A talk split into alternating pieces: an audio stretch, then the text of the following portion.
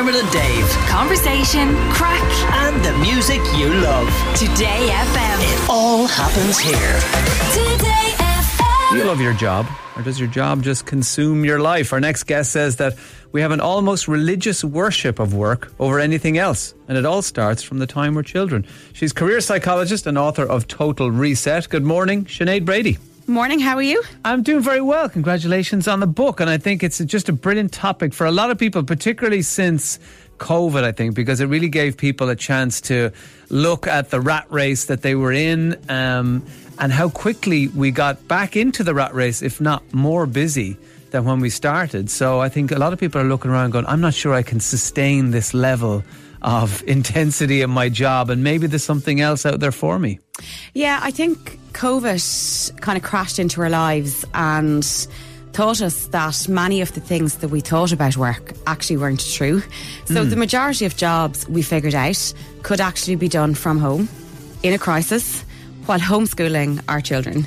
Um, and basically the world was crashing around us.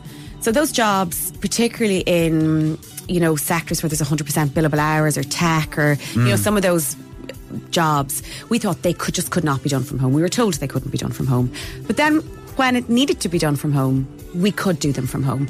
So we began to think, well, actually, there is a different way of managing work and life. Now, albeit they weren't the ideal circumstances, being COVID, um, but it did show us that there is a different way of approaching work, a different way of approaching life, that we don't have to sit in cars or in public transport for maybe two or three hours per day. That we can have some of that time to do different things. In terms of us and our own careers, do you think we're under a lot of pressure to have the perfect job, where the, the job is expected to to tick all our boxes? It has to stimulate us, and it has to have amazing hours, but give us time for wellness and looking after ourselves. It has to allow us to be creative. We have to be, you know, be able to have a, some kind of a sideline, you know, uh, on the on the side to to you know bring in and more revenue streams, and and in a way we expect too much of our work, and we were looking at things like Instagram that you know people absolutely loving their jobs. I mean, every time I turn on my Instagram I, or, or YouTube, it seems to be another really annoying guy, usually going. I work five hours a week and I make 10 million euro. And I look, I'm on a boat in the Caribbean and you just want to drive your fist through the thing. Do like, do you think we're under too much pressure to have the perfect job and the perfect balance of work? Yeah, and these are some of the myths that I call out in the hmm. book. Like, we have to start to think about our work as work. So, we're the first generation to move from working for survival to working for meaning. So, you know, if you want to say hmm. people kind of born maybe 1975 and onwards, the first generation. So, before that, work and life were very separate, and you worked for security. You worked for survival. Now, we're in the middle of a cost of living crisis, and that is the reality for many people, but we also want meaning from our work. And that is not necessarily a bad thing, but where that requires or you have this feeling that you always should be doing more, that you must have the perfect job and you must find this one job that will suit you for the rest of your life. Um, that is kind of a neoliberalist fantasy that is just not possible for the majority of us.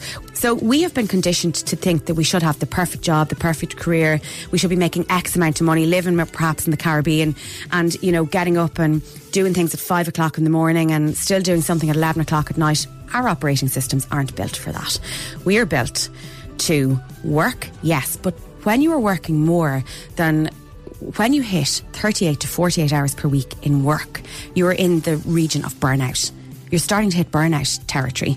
And that's There's probably people listening to this laughing their heads off. Yeah. Because they're like, you know, I hit that by Tuesday and the rest is extra change. Yeah. You know, so Yeah. there's people listening now who are burnt out, Yes. who feel like they're in jobs that they need the money for, they got mortgages to pay, they know their work life balance is all over the place. They're trying to do things that they can control, like eat well, or they might even meditate, or they might, Yeah. you know, try and go to the gym. But the reality is that they know that it's probably unsustainable uh, and maybe their health is starting to suffer. What do you say to someone who comes to you and says, look, I, I need to change my career because I know, I, I, you know, my head's going to fall off my shoulders if I keep doing this. Yeah. So the first thing I would say to people is, and this is a really hard thing to do, you have to establish if it's your career or if it's the environment that you're doing your job in. So is it the function of your role? Is it the job that you're doing? The thing that you trained to do that is making you feel like this?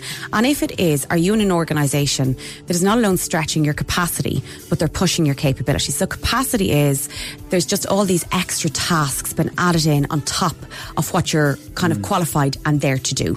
So begin to look at that. That's about the environment that you're doing or the Uh, the function of the job that you're doing. And then begin to look and say, okay, or is it the environment that I'm doing this in? So, an environment, I mean, the organisation that you're in, the industry that you're in, perhaps stakeholders that are involved. It could be perhaps a particular leader that's in the mm. organisation. So look up and look around and ask yourself, is this a functional issue?